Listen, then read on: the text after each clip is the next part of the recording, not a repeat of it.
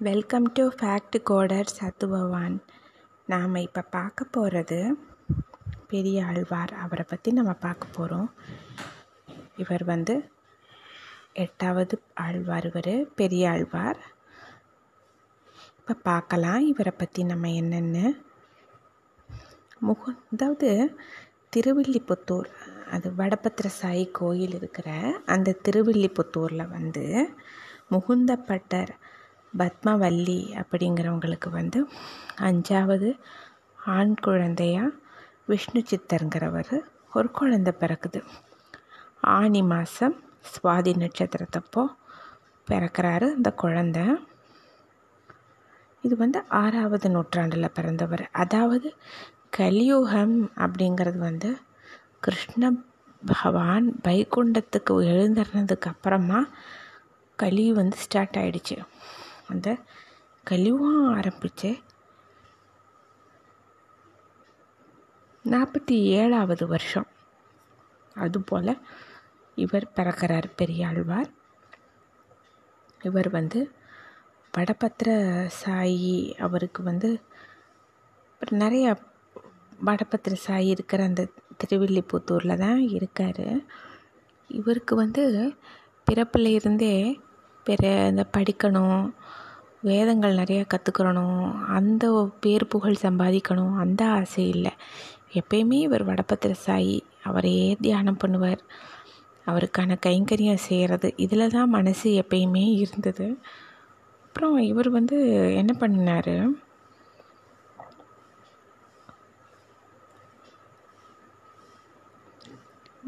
வீட்டில் ஒரு தோட்டம் அமைக்கிறார் அவர். அந்த தோட்டத்தில் வந்து பெருமாளுக்கு பிடிச்ச திருத்துழாய் அப்படிங்கிற துளசி மல்லி ரோஜா அந்த மாதிரி என்னென்ன பூ மாலையாக கட்டுறதுக்கு பூக்கள் தேவைப்படுமோ அது எல்லாத்தையும் தன் தோட்டத்தில் நிறைய வளர்த்தி அது ஒவ்வொன்றும் நல்ல அழகாக பூத்ததுக்கப்புறம் அதை நல்ல பெருமாள் பேரை சொல்லிகிட்டே மாலையாக கோர்த்து கொண்டு போய் வடபத்திர சாய்க்கு கொடுத்து அதை போட்டு பார்த்து அழகு பார்த்து தன்னை லயிச்சு போய் பார்ப்பார். இதுதான் அவருக்கு பிடிச்சமான வேலையே இவருக்கு. அப்புறம் இவர்கிட்ட வந்து என்னென்னா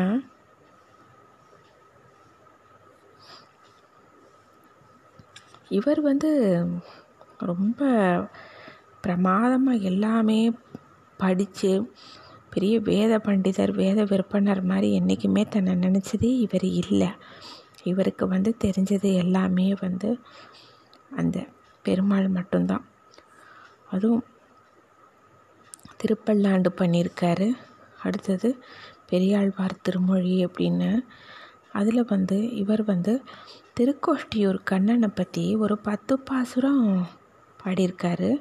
அது வந்து என்ன அப்படின்னா ஒரு மனிதர்கள் செஞ்ச திருமொழியில் ஒன்றாம் திருமொழியில் இரண்டாவது திருமொழி அது. அதில் வந்து முதல் திருமொழியில் இரண்டாம் திரு திருமொழி அது. திருக்கோஷ்டியூர் கண்ணன் அப்படின்னு பத்து பாசுரம் பாடியிருக்கார். இது வந்து ஒரு மனிதன் அவன் செஞ்ச பாவத்தை போக்கிடும் அப்பேற்பட்ட விசேஷம் பாவத்தை போக்குறது. அடுத்தது இவர் வந்து இவருக்கு இதே தான். அப்புறம் பெரியாழ்வார் திருமொழியில் வந்து அந்த ஒன்றாம் திருமொழியில் பத்தாம் ஒன் ஒன்றில் வந்து அந்த பத்தாவது இது வந்து ஒன் நாட் எயிட்லேருந்து ஒன் செவன்டீன் வரைக்கும் இருக்குது பாசுரங்கள். அதை பாடினா நல்ல குழந்தைகள் பிறக்கும் குழ குலம் நல்லா தழைத்து செழித்து வாழ்க்கை மகிழ்ச்சியாக இருக்கும் அப்படின்னு சொல்கிறாங்க அப்புறம் இவர் வந்து எப்படி அப்படின்னா மொத்தம் நானூற்றி எழுபத்தி மூணு பாசுரங்கள் பாடியிருக்கார். இந்த பல்லாண்டு திருமொழி பெரியாழ்வார் திருமொழி இப்படியெல்லாம் மொத்தமாகவே பாடியிருக்காரு. அப்புறம் இவர் வந்து ஒரு தடவை என்ன ஆகுது? பாண்டிய தேசத்தில் இருக்கிற அந்த ராஜாவுக்கு வந்து வல்லபதேவன் அவர் பேர். ராஜா ரொம்ப அருமையானவர். மக்களை நல்லா கவனிச்சுக்குவார். நல்ல ஆட்சி நல்லா செய்வார். எந்த குறையும் இல்லாமல் எல்லாருமே இருப்பாங்க. ஆனால் அவருக்கு வந்து சில ஆன்மீக ரீதியாக ஆத்ம ரீதியாக அதே போல் இறை உணர்வுன்னா என்ன? இந்த சில விஷயங்கள்லாம் அவருக்கு புரியலை. அதை வந்து யார் தெளிவுபடுத்துகிறாங்களோ அவங்கக்கிட்ட வந்து அவங்களுக்கு வந்து அந்த பொற்களி கொடுக்கறது. அந்த பொற்கிழின்னா பொன்னாலான காசு அதை முடித்து வச்சுருப்பாங்க. அது அதை கொடுத்துருவோம் அப்படின்னு சொல்லிட்டு அனௌன்ஸ் பண்ணுறாரு எல்லோரும் வராங்க சொல்கிறாங்க ஆனால் இவருக்கு எந்த பதிலுமே அப்போ அவருக்கு திருப்தியாகவே இல்லை. அப்போ என்ன ஆகுது? பெரியாழ்வார் அப்போ விஷ்ணு சித்தனாக தான் இருக்கார். பெரியாழ்வாருங்கிற பட்டம் வந்து மனிதர்கள் கொடுத்த பட்டம் இல்லை இவருக்கு. இவருக்கு மனிதர்கள் எல்லாம் கொடுத்த பட்டம் பட்டர் பிரான்கிற பட்டம் தான் கிடச்சிது. ஆனால் பெரியாழ்வார்னு பட்டம் கொடுத்தது பெருமாளே இவர் மகாவிஷ்ணுவே இவருக்கு பட்டம் கொடுத்தது தான் பெரியாழ்வார் பட்டம். இது ஏன் அப்படின்னு நம்ம பார்க்கலாம். இப்போ இவர் வந்து பெரியாழ்வார் அவர் பாட்டுக்கு அவர் வேலை உண்டு கோயில் உண்டுன்னு இருக்கார். மதுரை பா மதுரையிலேருந்து பாண்டிய மன்னனுடைய அறிவிப்பு எல்லா பக்கமும் போகுது. நிறையா பேர் போகிறாங்க அப்போ இவர் அதை கேட்டுட்டு அதை பற்றி பெருசாக நினச்சிக்கரல ஏன்னா இவருக்கு அதில் ஆர்வம் இல்லை. அதனால இவர் பாட்டுக்கு இருக்கார். ஆனால் கனவுல வடபத்திர சாயி அவர் கனவுல போய் நீ போ அப்படிங்கிறாரு. அப்போ பெருமா பெரியாழ்வார் சொல்கிறாரு எனக்கு போனால் அங்கே பேச தெரியாது. ஏன்னா அங்கே வேதம் உபனிஷத் சாஸ்திர ரீதியாக ஒரு பெரிய ஏதோ ஒரு விளக்கம் கேட்டிருக்காரு ராஜா. அந்த விளக்கம்னா என்னன்னு தெரியாது. எனக்கு சொல்ல தெரியாது. நான் போகலை அப்படிங்கிறாரு. நீ போ அப்படிங்கிறாரு. அதோடு விட்டுறாரு. அடுத்த நாள் வந்து பார்த்தா காலங்கத்தால மகாராஜா கிட்ட ரொம்ப நெருக்கமாக இருக்கக்கூடிய அந்த அறநிலையத்துறையை நிர்வாகம் பண்ணிகிட்ருக்கிற செல்வன் நம்பி அவர் வந்து நிற்கிறார் அவர் அங்கே வந்துச்சு வந்தேன். நீ தான் சொல்லணும் வான்றாரு. இவருக்கு பயமாயிருது. சரி இருந்தாலும் வந்து கூப்பிடுறாரு இவர் போகணுன்ட்டு. வடபத்திர சாயியை நல்லா மனசில் சேவிச்சுட்டு கிளம்பிடுறாரு மதுரைக்கு.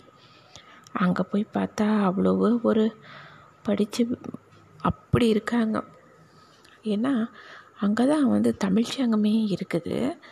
அந்த தமிழ்ச்சங்கத்தில் தமிழ் புலவர்கள் அத்தனை பேர் இருப்பாங்க. பண்டிதர்கள் பாண்டித்யம். அவங்க கேட்குற ஒவ்வொன்றுக்கும் பதில் சொல்ல முடியாது. அப்படி இருக்கும். இவர் வந்து எப்படி இவருக்கு நம்மளுக்கே தி திருமாலை தான் நம்ம கட்ட தெரியும். கோயிலுக்கு கொடுக்க தெரியும். கேட்குறதுக்கு சொல்ல தெரியாதேன்னு பயந்துட்டே போகிறாரு அப்போது அங்கே என்ன ஆகுது? மன்னனுடைய சந்தேகத்தை தீர்க்கணுமே அப்படின்னதுக்கு இப்போ நல்லா பெருமாளை நினச்சிட்டு இது பண்ணுறாரு அப்போ பெருமாள் வந்து என்ன பண்ணிடுறாரு? மகாவிஷ்ணு பெரியாழ்வார் அவர் விஷ்ணு சித்தன் அப்போ இருக்கார் பேர். இந்த விஷ்ணு சித்தர் இவருடைய நாக்கில் வந்து உட்காந்துக்கிறாரு உட்காந்துட்டு அங்கே சபையில் இருந்த ஒவ்வொருத்தருமே அப்படியே வியந்து போகிற மாதிரி ஆச்சரியப்படுற மாதிரி. அவ்வளவு அழகாக ஒவ்வொன்றுக்கும் விளக்கம் கொடுத்துட்டு கடைசியில் ராஜா கிட்ட ஒரு பரத்துவம் அப்படின்னா என்ன? பர தத்துவம் அப்படின்னா என்ன? அப்படின்னு ஒரு விளக்கம் கொடுக்குறாரு. இந்த ஆத்மானா என்ன? அந்த பர தத்துவத்தில் என்ன சொல்லப்படுறது? ஒவ்வொருத்தரும் அடைய வேண்டிய இலக்கு என்ன? ஆத்மா அடைய வேண்டிய இலக்கு என்னன்னு ரொம்ப விளக்கமாக சொல்கிறாரு இதை கேட்டுட்டு ராஜா ரொம்ப ஆச்சரியப்பட்டு போயிடுறாரு. மனசு ரொம்ப சந்தோஷமாயிருது. இவர் சொல்லி முடிக்கிறாரு. அந்த பொற்கிழி என்னாகுது? கட்டி வச்சுருப்பாங்க ஒரு கம்பத்தில். அது அங்கேருந்து விழுந்து நேராக இங்கே இவர் பட்டர் முன்னாடி வந்து விழுகுது. இவருக்கு தான் அது அப்படிங்கிற மாதிரி. அதனால் அதை பார்த்துட்டு பாண்டியன் கொண்டாட பட்டர் பிரான் வேதங்கள் ஓதி கிளியறுத்தான்கிற மாதிரி சொல்லுவாங்க. அந்த மாதிரி அழகாக செஞ்சிட்றாரு பட்டர். அப்புறம் பாண்டியராஜா அதை பார்த்துட்டு எல்லாத்துக்கும் தகுதி உங்களுக்கு தான் உண்டுன்னு பட்டர் பிரான் அப்படின்னு ஒரு பட்டம் கொடுக்குறாங்க. அது மாத்திரம் இல்லாமல் இவரை நல்லா கௌரவிக்கணும் அப்படின்னு சொல்லிட்டு ஒரு யானை மேலே ஏறி உட்கார வச்சுட்டு நல்லா அப்படியே வி ஒரு மரியாதையாக வந்திருக்கிறவங்கள வந்து எல்லார்ட்டையும் மக்கள் முன்னாடி கரகோஷங்கள் எழுப்ப அப்படியே பட்டர் பிரான் வாழ்க அப்படின்னு கரகோஷங்கள் எழும்பிக்கிட்டு இருக்கு யானை மேலே நல்லா அலங்கரிக்கப்பட்ட யானை மேலே அப்படியே பல்லக்கில் உட்காந்து அப்படியே கிளம்புறாரு. அப்போ என்ன ஆகுது? வானத்தை பார்க்குறாரு வானத்தில் தூரத்தில் ஒரு வித்தியாசமாக இவர் கண்ணுக்கு படுது. லைட்டு ப்ளூ கலரில் ஒன்று படுது.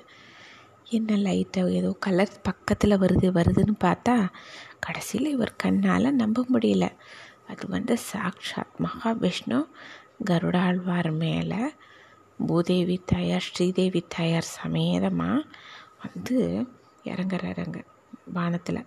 பார்க்குறாரு பார்த்தா இவர் கும்பிடுறாரு சுவாமி. ஆஹா இவ்வளவு திவ்ய ரூபமாக காட்சி கொடுத்துட்டாரே அப்படின்னு சொல்லிட்டு கும்பிடுறாரு. கும்பிட்டுட்டு அந்த அழகில் மயங்கிடுறாரு பெருமாளை பார்த்துட்டு. அப்புறம் பார்த்தோன்னே அவருக்கு மனசில் ஒன்று படுது. அடடா கண்ணு பட்டிருக்குமே. பெருமாளை வேறு யாரும் பார்த்துருந்தா கண்ணு பட்டிருக்குமே. இவருக்கு கண்ணு படக்கூடாது அப்படின்னு சொல்லிட்டு அந்த கண் திருஷ்டியை கழிக்கிறதுக்கு இவர் முயற்சி பண்ணிட்டு பாடினது தான் இந்த திருப்பல்லாண்டு. திருப்பல்லாண்டுங்கிறது வந்து கண்திருஷ்டி பகவானுடைய கண்திருஷ்டியை கழிக்கிறதுக்காக பாடப்படுறது தான் இந்த திருப்பல்லாண்டு. இந்த திருப்பல்லாண்டுங்கிறது வந்து ரொம்ப ரொம்ப ஒரு விசேஷமானது. எப்படின்னா இந்த திருப்பல்லாண்டு வந்து எப்பயுமே வந்து இந்த ஒரு கோவிலில் அப்படின்னு சொன்னால் எப்படின்னா அது பிறகு வந்து கோயிலில் இந்த சாற்று முறை இது இது பண்ணுறப்போ அந்த கு ஆரம்ப சேவிக்கும் போது ஆரம்பத்துலேயும் அது சேவித்து முடித்ததுக்கப்புறம் கடைசியிலையும் திருப்பல்லாண்டு சொல்லுவாங்க. அதே போல் திவ்ய தேசங்கள் அதாவது ராமானுஜாச்சாரியாரோட பாஞ்சராத்திர ஆகம விதிப்படி எந்தெந்த திவ்ய தேசங்கள் எல்லாம் பூஜை முறை எல்லா உற்சவங்கள் அனுஷ்டிக்கப்படுதோ அங்கெல்லாம் வந்து இவர் நம்ம பெரியாழ்வார் சுவாமி அவருடைய இந்த திருப்பல்லாண்டு வந்து அனுஷ்டிக்கப்படும். அதே மாதிரி திருவிழாக்கள் அதே போல் இந்த உற்சவர் இருப்பார். அவர் வந்து வெளியில் போகும்போதும் வரும்போதும் சரி போகிறதுக்கு முந்தையும் பாடுவாங்க.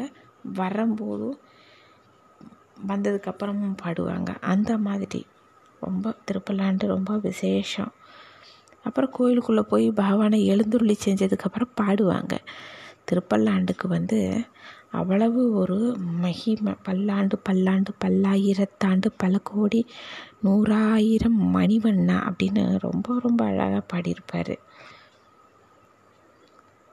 இதனால் வந்து இவர் வந்து இந்த திருப்பல்லாண்டை பெருமாளை நோக்கி கண் திருஷ்டி பெருமாளுக்கு வரக்கூடாதுன்னு பாடினனால இவர் பகவானுக்கே அந்த கண்ணீரை கழிக்கிறதுக்கு இவர் முயற்சி பண்ணார் அப்படிங்கிறதுனால இவருக்கு பெரிய ஆழ்வார். ஆழ்வார்கள்லேயே இவர் பெரியவர். இந்த மாதிரி ஒன்று யார் வீட்டில் இருக்கிற பெரியவங்க தான் குழந்தைகளுக்கு வந்து திருஷ்டி கழிப்பாங்க. அது மாதிரி இவர் பெருமாளுக்கு திருஷ்டி கழிக்க முயற்சி பண்ணனால இவருக்கு பெரிய ஆழ்வார்னு பெருமாளை அன்போடு கூப்பிட்டாங்க. கொஞ்ச நாள் ஆகுது. அப்புறம் இவர் வர்றாரு இருக்கார். இவருக்கு திருமண வாழ்க்கை அதிலெல்லாம் விருப்பமே இல்லை. இவருக்கு வந்து அந்த கோயிலுக்கு திருத்துழாய் அப்புறம் மற்ற மலர்கள் எல்லாம் சேர்த்து கட்டின மலர் மாலையை கொடுத்து விட்றது தான் இவருக்கு எண்ணம் சிந்தனையாகவே இருக்குது. பெருமாள் தான் சிந்தனையாகவே இருக்கார். அப்படி இருந்துட்டுருக்கிறப்ப ஒரு நாள் என்ன ஆகுது துளசி மாடத்துக்கிட்ட ஒரு பெண் குழந்தையை கண்டெடுக்கிறாங்க. அதாவது ஆடி மாதம் பூர நட்சத்திரத்தப்போ. அதான் ஆண்டாள் தாயார் வாழி திருநாமத்தில் திருவாடி பூரத்தில் ஜகத்துதித்தாள் வாழியே அப்படின்னு சொல்லுவாங்க. அப்போ கண்டு எடுத்து அந்த பெண் பிள்ளைய வளர்த்தி எடுக்கிறாரு. கோதைன்னு பேர் வைக்கிறாரு. கிருஷ்ண பக்தியிலேயே தலைச்சிருந்து கிருஷ்ணனை திருமணம் செய்யணும்னு போ இது பண்ணி திருப்பாவை பாடி நோன்பு நோற்று அவ்வளோ இது கஷ்டப்பட்டு எல்லாம் பண்ணி கடைசியில்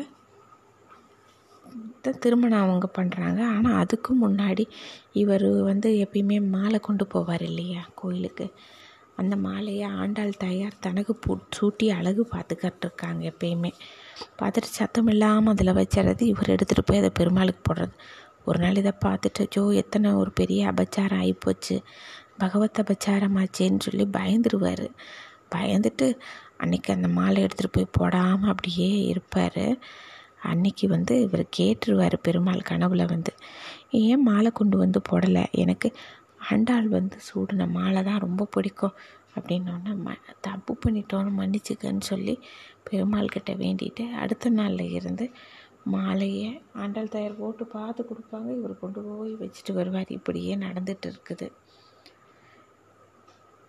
அப்புறம் இவர் ஒரு கடைசியில் ஸ்ரீரங்கநாதரை தான் திருமணம் பண்ணுமேன்னு ஒரு ச உறுதியாக இருக்காங்க. இவர் கூட்டிகிட்டு போகிறாரு போனதுக்கப்புறம் அங்கே வந்து ஸ்ரீரங்கநாதரையவே ஆண்டாள் தாயார் திருமணம் பண்ணிக்கிறாங்க. அது அதாவது ஐக்கியமாயிடுறாங்க. அங்கேயே போய் ஸ்ரீரங்கநாதர்கிட்டயே ஐக்கியமாயிடுறாங்க.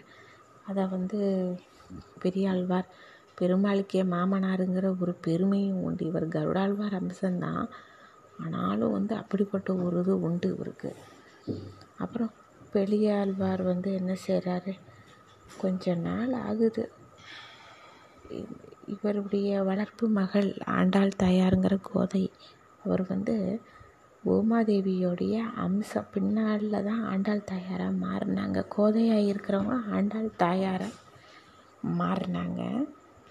அப்புறம் இவர் வந்து என்ன செய்கிறாரு தாயார் வந்து அங்கே கிருஷ்ணரோட ஐக்கியமாயிட்டாங்க அப்படிங்கிறனால மனசை தேத்திட்டு இவர் நேராக இங்கே போயிடுறாரு. கள்ளழகர்கிட்ட போயிடுறாரு. அங்கேயே இருந்து சுவாமியவே வேண்டிட்டு அங்கேயே இருந்துட்டுருக்காரு அங்கே வந்து குடியிருக்காரு. அப்புறம் இவருக்கு வந்து பின் அங்கேயே பெருமாளுடைய திருவடியை அங்கேயே அடைஞ்சிடுறாரு. வைகுண்டத்துக்கு புறப்பட்டு போயிடுறாரு. இது வந்து ரொம்ப ஒரு விஷயமானது. True devotion is selfless and unconditional அப்படிங்கிறது வந்து பெரியாழ்வார் இதை பற்றி பார்க்கும்போது நம்மளுக்கே தெரியும். இன்றைக்கி நம்ம வந்து பெரியாழ்வாரை பற்றி நம்ம பார்த்தோம். நாளைக்கு வந்து நம்ம வந்து இப்போ பெரியாழ்வார் அப்படின்னு சொல்லும்போது நம்ம பார்த்துட்டோம் பெரியாழ்வாரை பற்றி இதே இது வந்து நம்ம நாளைக்கு வந்து வேறு இப்போது எட்டு முடிச்சிருக்கோம். ஒன்பதாவது ஆழ்வாரை பற்றி நாளைக்கு நம்ம பார்ப்போம். ஐ திங்க் எனக்கு இது நான் படித்தது கேட்டது அந்த இதெல்லாம் கொஞ்சம் ஃபார்மேஷன் கொடுக்க ட்ரை பண்ணி என்னால் வந்து அந்தளவுக்கு கொடுக்க முடியல. ஒரு அளவுக்கு சொல்லியிருக்கேன். இதை உங்கள் கூட என எனக்கு தெரிஞ்சதை உங்கள் கூட ஷேர் பண்ணிக்கிட்டதில் எனக்கு ரொம்ப சந்தோஷம். Thank you so much